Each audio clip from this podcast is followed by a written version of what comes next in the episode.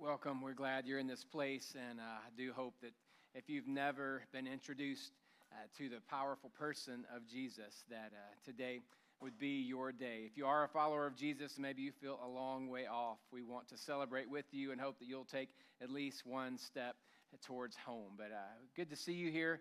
Uh, we know we have a few people that are coming in maybe for the first time, and maybe you've been around a while but feel like you're a first timer because you've never uh, connected. We want to encourage you to do that with us. And how we connect around here um, is through connect groups, and they're actually going to be beginning uh, this week. Our connect groups will start uh, Tuesday night. Will be our group here. We're going to have ladies meeting inside into the Holy of Holies. Uh, the men have to go on the outside um, for obvious theological reasons. They're not prepared for this. Uh, but the ladies meet in here, the men will meet out there. We have a table group with table group leaders. That's how we work this uh, medium sized connect group, if you will. And then the men are on the outside, and theirs is a same medium sized group. There's probably less sharing, uh, less talking, less crying for sure, uh, less of all that, but there is real connection happening. And we've been really, really thankful and grateful for how God has connected us over the last year, and we're starting that up again on Tuesday. Now, some of you may want to connect on a different level, maybe even more uh, of a small group, a traditional small group type level, and we have some of those options as well. Maybe the Tuesday night just doesn't work for you in your schedule. But we encourage you today to make sure you sign up. Even if you're planning on coming and you say, Oh, I already told so and so I'm going to be here. If you would sign up, it helps us prepare. So if you go on to bridgeclarksville.com, uh, connect groups and sign up there. We'll at least be able to prepare and make it the best possible experience that we have for you. But we want you to connect.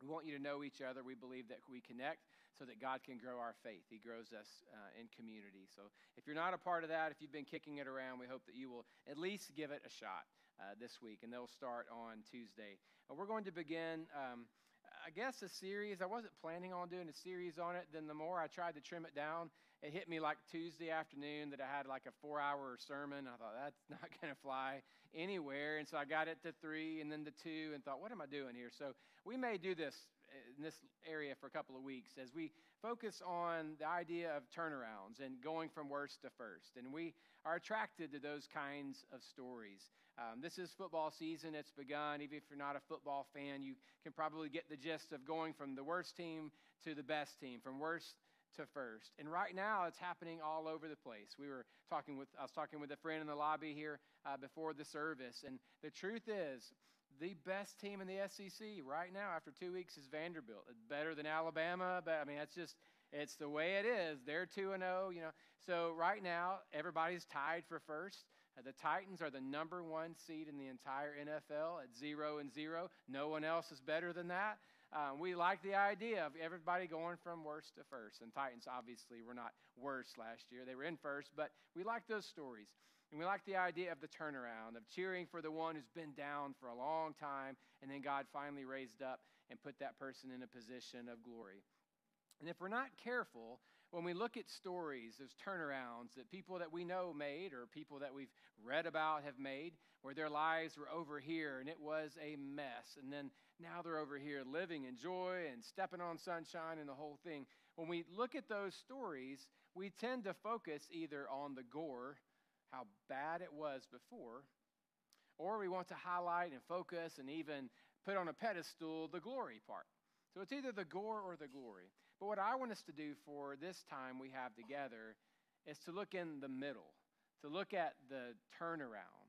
Like, what was it that moved it from yuck gory, bad, bottom of the barrel, end of my rope kind of living to where it is now? What was it in between? Because something had to happen. What was the catalyst for the turnaround? And I don't mean to say that any of you necessarily are living there. You're not at the bottom, at the very end. Maybe you are, I don't know that. But we will all inevitably be in a place where we wake up one day and say, This is not how my life was supposed to be and I want it to be here. So, what has got to happen?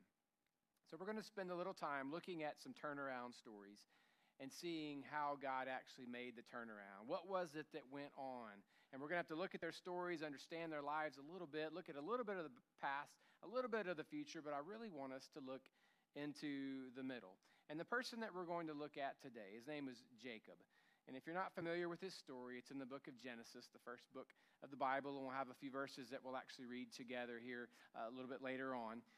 Now, Jacob lived a long, long time ago, long before David was the king of Israel, and long before Israel even had kings, long before there was an Israel, long before even Moses led the people out of slavery, long before that, there was a man named Jacob.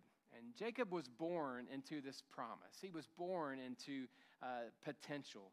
He had an incredible story that he was born into. His grandfather's name was Abraham. And even if you're not a follower of Jesus, you probably have heard of Abraham.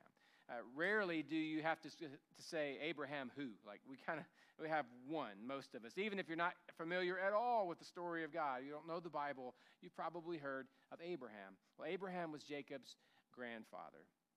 And God gave Abraham an incredible promise. One day he said, Look around the stars in the sky above. He said, Even more than that will be your descendants. Abraham didn't have any descendants at all. Uh, they'd been unable to have children, and, and God was made good on his promise. He allowed him to be a dad, and Abraham was not perfect. He made a lot of mistakes, but God kept that promise. And he said, Through you, I'm going to create a nation of people. Well, Abraham's child that was a part of that line, his name was Isaac. And Isaac was the one, if you can think back and remember a little bit of Abraham's story, that God told to sacrifice. And Abraham, without telling his wife what was going on, took his own son, Isaac, the, for the purpose of sacrificing him up to God to be obedient. And then, right before he actually did the thing, God stopped him and said, Don't do that. I'm going to provide for you. So Isaac grows up his entire life un- being unable to unsee the image of his dad standing above him with a knife. Now, there's a lot of trauma that a lot of us have gone through, but there's no way Isaac was ever the same. There's no way you can unsee your father in that moment. He immediately became a mama's boy right after that. From that moment forward, mama was his one. Like that was his person. If there was any doubt, he became a mama's boy then. Well, Isaac grew up, that mama's boy. He fell in love, he got married, he had a family, and they had twins Esau and Jacob, the one we'll talk about today. Esau's the firstborn. So the plan, if things go according to how God has said, would be that God would be ultimately known as the God of Abraham, Isaac, and Esau. That would be the plan. He's the firstborn, he gets the promise.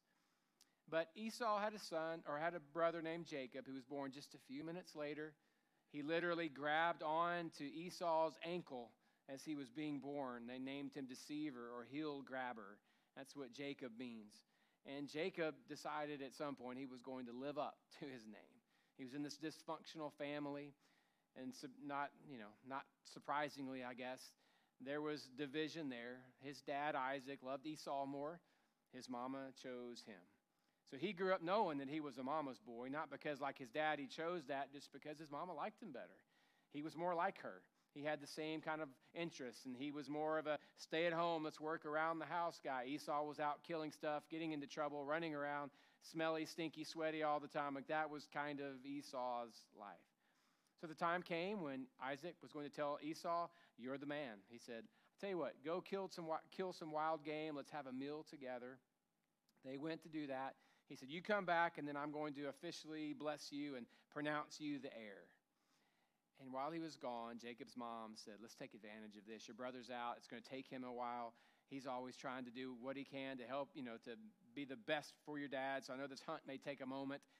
You just go grab any old livestock. Let's go grab something here. I'll tell you what, let's have a sacrifice here. Sacrifice one of your pets here, and I'll cook it up, and we'll have a stew with, with Fred, and we'll stew, the, the, Fred the goat will be the stew, and your dad will never know the difference. I know how he likes to eat. I'll make something for him, then we'll put some hair all over your arms, and he'll think it's you, your brother, and you'll get the blessing. And that's exactly what happened.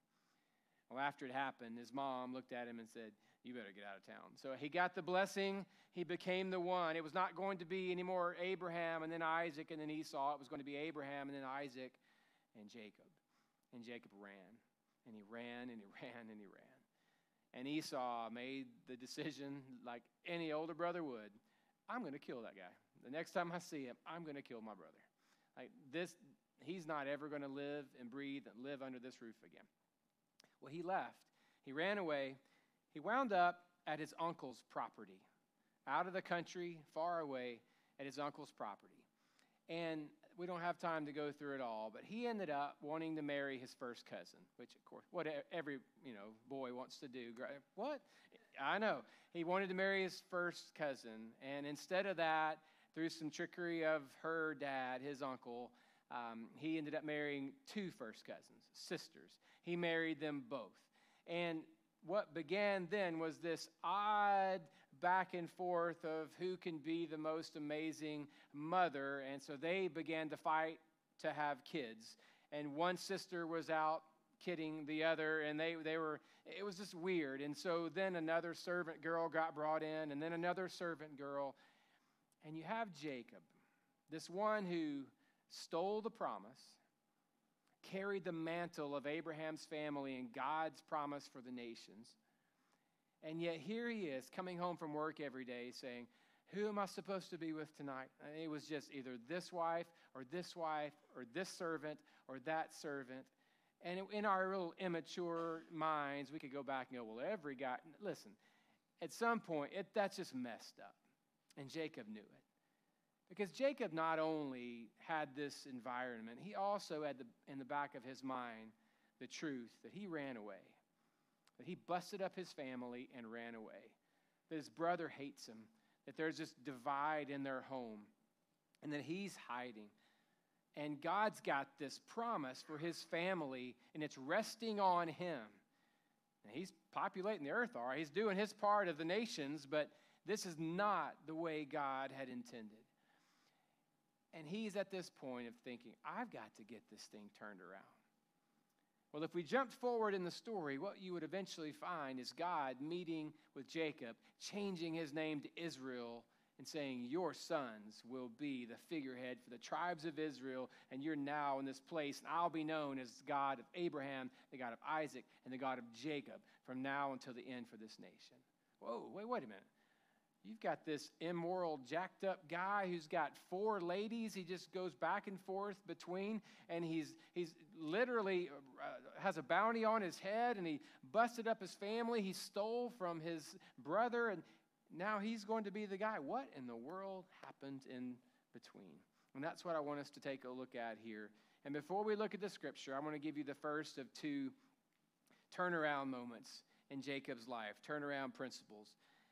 The first is this very little contentment and a whole lot of conflict forced the decision to go. And just leave that on the screen for just a moment. Very little contentment. He grew discontented with his situation. And a whole lot of conflict.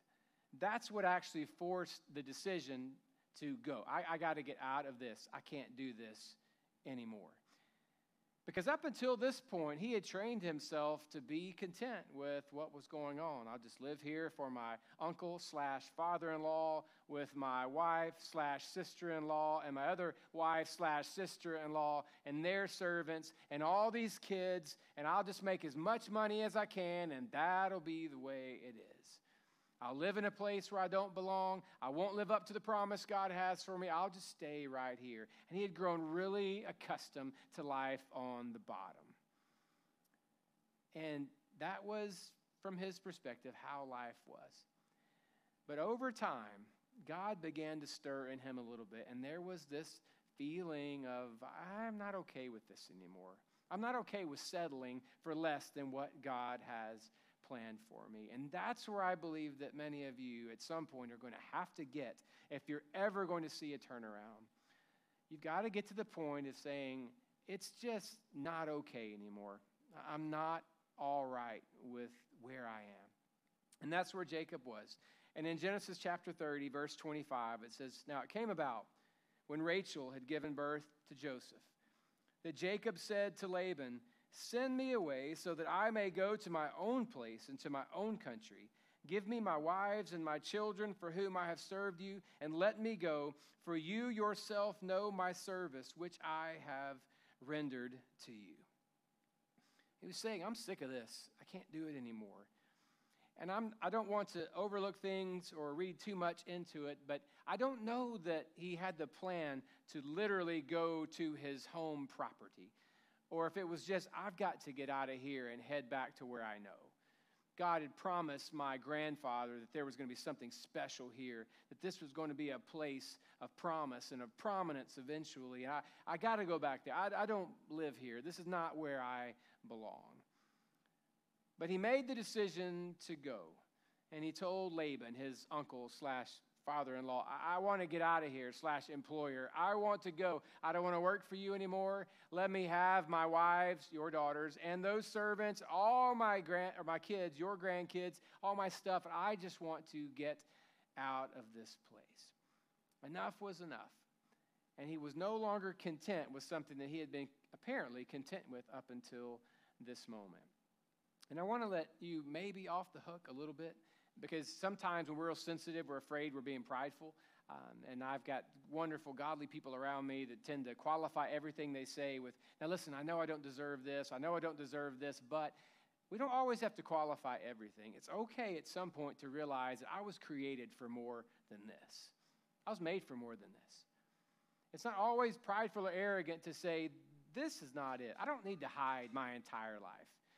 I don't need to just stay quiet my entire life because I'm afraid of being looked at as discontented and arrogant. And it's okay to admit you were made for more. The psalm says that you are fearfully and wonderfully made. And I know it was specific to other people, but there was a time when Jeremiah said that God said, For I know the plans I have for you, declares the Lord. Yes, he was talking about his people, but that's a principle that crosses over generations crosses over people groups. He said, plans to prosper you, to give you a hope, and to give you a future. God's got great stuff planned for you, and some of you have just settled. And you're just okay with life the way it is. I'll just continue to hide. I'll continue to deal with this. I'll continue to handle the way things the way I'm handling it. I don't want conflict. So I'll just continue to not talk to that person in my house. We'll just cross paths in the hallway. It's not that big a deal. I'll just continue to go to work keep my head down, not suggest, not talk, not encourage, not get to know, not connect. I'll just keep my head down and do my thing. I'm just going to deal with my struggle, deal with my discouragement, deal with my depression. I'm just going to handle it. And you've, that's become your normal. You've gotten used to it and you've settled. And at some point, if there's ever going to be a turnaround, you've got to be willing to say, This is not okay anymore. I was created for more than this. But what I love about the story here is how God actually made it happen. He brought in a lot of conflict.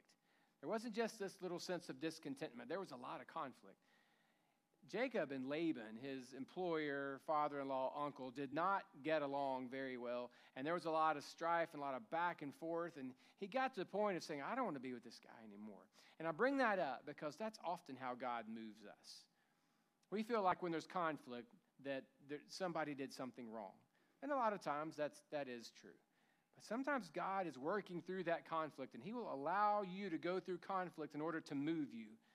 Because He's been watching you your entire life, and you're not doing anything. You're not responding to any of the prompts. And He will allow stuff to come in and maybe even put it in your life in order to get you out of where you are. We complain about being in a rut, and then God brings some conflict in to move us, and we think, God, why would you ever do that? God is willing to let you lose your job to wake you up. He's willing to let you go through some financial hardship in order to get your attention. He will bring conflict in at times just to make you go, wait a minute. And every significant movement I've had in my life had conflict somewhere in it. There was just a sense of, yeah, I don't think I want to work with you anymore. Or just a sense of, yeah, I don't, I don't think we need to be on the same team anymore. Or I think I want to make a change here. Or I'm going to speak up. Or we're going to address this. We're not going to just have this pretend silent thing going on with us. We're going to handle it because it's just continuing to circle and we're not going anywhere. And God will use a lack of contentment, God will use a whole lot of conflict in order to wake you up, to move you to what He has next. Because if Jacob had been satisfied and settled, he never leaves that place. He never reconciles with his family. He doesn't have that meeting with God on the way back. He doesn't have that name change moment with the Lord. He doesn't go back home and re- be restored and have all that put back together if he's not first willing to get up and say, I was made for more than this. And it all happened with a uh, lack of contentment and a bit of conflict. Well, the second thing, and the other point I want to bring out of his turnaround here, is that it's confidence in God's word that gave him the courage to go home. It was the lack of contentment and conflict that caused him to say, I got to get out of here. But it was actually the confidence in God's word that gave him the courage to be willing to say, I'm not only just leaving, I'm not just going to head back to familiar places, I'm going home. And that was a big, big decision. Because if Jacob went home, that means he's got to go home and be honest about what happened. He's got to be honest about what tore the family apart.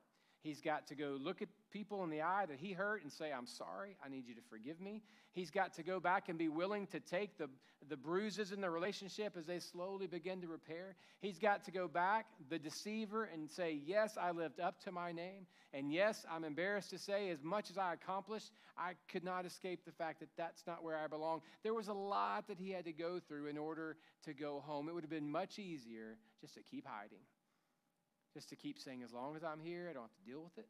No one has to bring it up. Because when I get home, people are going to say, oh, look who's come home. What do you need? What do you want? What's going on now? You know, Esau is going to. He's going to kill you. He's going to stab you as soon as he sees you. Just kind of get ready for that. Have your men ready. Be prepared. He had to go through all of those what ifs and what ifs and fears and doubts in his mind. But he said, It's got to be better than living this way. I'm tired. I'm tired of running tired of hiding. I'm tired of faking this. I'm tired of pretending I'm someone I'm not. I'm tired of not living up to the plans God has for me. I'm just sick of all this and I'm ready to go. So he decides he's going to go home, but it's because of the confidence that God gave him. In Genesis chapter 31, verse 3, after he decided he was ready to go, it says, The Lord spoke to him Return to the land of your fathers and to your relatives and I will be with you. I want you to go home. I don't want you to just leave here. I want you to actually go home. Go back to your family. Go back to where you know, but I'm going to be with you. I'm going to walk with you the whole step. And I look at this story and I wonder if God was waiting on Jacob to make the decision that enough is enough before he actually spoke with him. Because I tried to read and reread and go back and forth for chapters and chapters and try to find other moments there, but it seems like this is the moment where God clarified what Jacob was feeling in his heart. And if Jacob had never made the decision to go to Laban and say, I'm out of here, man, does he ever hear God speak these words to him? Now, maybe he was feeling it. Maybe God revealed it to him in a prayer already. I don't know. But this is where we have God showing up saying, I want you to go home specifically, go back to where you came from, and I'm going to be with you the whole way. And maybe some of you are waiting on God to tell you how it's going to work out, to give you a promise, and God's waiting on you to be willing to stand up and say, Enough's enough. I'm out of here. And whenever you're ready to turn around, which is the actual word repent, when you're ready to turn around and go back in a different direction, that's when God steps up and says, Now I have your attention. Now let's move forward with the plan. I've had this for you all along. I've been waiting on you. You're ready to go. You've been discontented enough. You've been in enough conflict, and now you're ready to go back, and I'm going to be with you. So Jacob had the courage to move forward, not because he was confident in himself, but because he had the confidence in God's word and what he was telling him to do. And there are some times in my own life where I've got things in front of me that I've just I just walk on. It's going to be big. I don't know how it's going to work out. I don't know all the plans. I just move. And there have been times when people around me have said things that I don't deserve, like, Your faith is so strong. How can you just not worry about the result here? How can you not worry about this falling through? It's not that I have great faith at all. It's just I made the decision years ago that I was going to take God at His word and if He has given me a promise, then I'm walking into that promise. I don't know how it's going to work out, but I'm not going to doubt Him. It also means when I do fail, and when I stumble, when I sin, and when I fall, I'm able to lean on those promises to say He's faithful and just to forgive us of all our sins. And I also have to lean into the promise where I have to go to the people that I've heard and say, I'm sorry. I have to lean into the, His words where it says, if you don't forgive them, don't expect uh, me to forgive you and I just continue to walk on. It's not because I have this great ability of faith, it's just I trust Him, I take Him at His word. This week, I had a prayer that I was praying every single day. And it was important to me. It's not really important to y'all, but it was important to me. And I went through every promise I could. Like, Lord, I don't, you don't have because you don't ask. Well, here I am asking. If you have the faith as small as, as, a mustard seed, if you'll just have that kind of faith, you can say to this mountain, move, and it, will move. If, if you'll just believe, I'll do this. You have not because you haven't asked me, you haven't asked in faith, you haven't asked in my name. And over and over, I was giving God all these promises. And at the end of the week, He didn't do it at all. He did not do what I asked Him to do. And yesterday, I had someone else saying, Would you pray for this? And I went back to that thought. I pr- you don't really want to ask me. My prayers apparently don't work because I prayed all week and God didn't do that. But that's not the way you walk through it. I just say, God, you had a different plan. I know I asked in faith. I know I prayed with the right heart. I know I believe with everything I am. You didn't do it. Then you must have something better. I'm moving on. I'm not getting stuck here. I'm taking you at your word. I'm going to follow in. And at some point along the way, as Jacob packed up to go, after conflict caused it, I'm sure there had to be moments as he walked back where he thought, what am I doing, man? I mean, I've got, I got all these women, I got all these kids, I got this baggage, I've got this uncertainty. They're all looking at me like, where are we going? I really don't know. I'm going home to a man that said he would kill me if I ever came back. He's my family. I stole everything from him. Like, I, I don't know. There had to be those moments.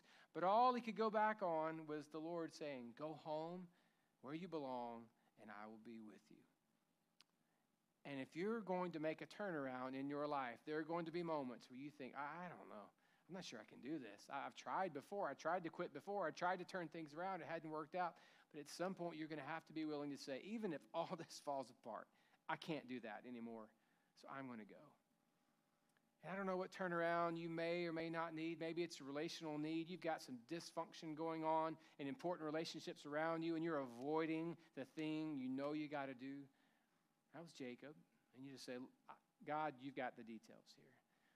Some of you are drowning out your frustration and discouragement with alcohol, and you're in, private just drinking and drinking and drinking and drinking because it's the only way you know to cope. Some of you found yourself into smoking stuff just to numb your feelings and emotions. And if we talked about it here, or, or if someone said, hey, this is going on, you would look, go, oh, I can't believe they're doing that. And then you get in your car going, that's me. Because we're embarrassed, we're ashamed of where we go, we're ashamed of how we cope, we're ashamed because we know we weren't supposed to live this way. We know we were created for so much more. And we're so embarrassed, just like Jacob. But there's got to be a moment where you say, I was made for more than this. And I may go out, but I'm going out in a blaze of glory, trusting God. I'm walking, I'm going home. And what we'll find out if you read the rest of the story on your own is God met him along the road to affirm him, to encourage him, and then oddly enough, to fight and tear his hip out of socket, but that's for another day. But in that meeting, he then said, Jacob, you're not going to be called Jacob anymore. I'm changing your name to Israel because you are no longer the deceiver. You're the one who wrestled with God and you prevailed. And I'm going to forever be known as the God of Abraham, the God of Isaac, and the God of Jacob. And my people will be known as the people of Israel. And your sons will be the tribe names for all of my people. And if I'm Jacob in that moment, I'm thinking, God, I don't deserve. I just, I just want to live. I just don't want Esau to kill me. That's all I'm asking for. And God said, No, I've got so much more for you. I've had it planned for you the whole time. I just needed you to be fed up enough to get up and do something about it. And trust me, and I'll lead you home. I don't ask you often to memorize verses, often meaning never. I don't ask you to do that. And I want to ask you over the next couple of weeks to, to memorize a verse. It's become a life verse for me. And maybe it's one of those verses that you'll be able to speak as well. Because right now, many of you are at your father in law slash employer slash uncle's house with all sorts of messed up stuff going on around you. And maybe people know, maybe they don't. And it, it's really disappointment, discouragement, embarrassment, shame, a little mix of everything. When you're stuck. And what you don't see is everything's really a spiritual battle anyway. And your enemy is just kind of standing over you, taunting you, saying, Yeah, just stay down.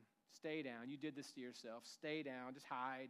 You don't belong to be out here. You can't handle what's going on out here. And nothing makes me more mad than watching someone taunt someone else. I can see it and it fires me up. My daughter and I watch football together a lot. And my wife watches games that actually matter, like our favorite teams.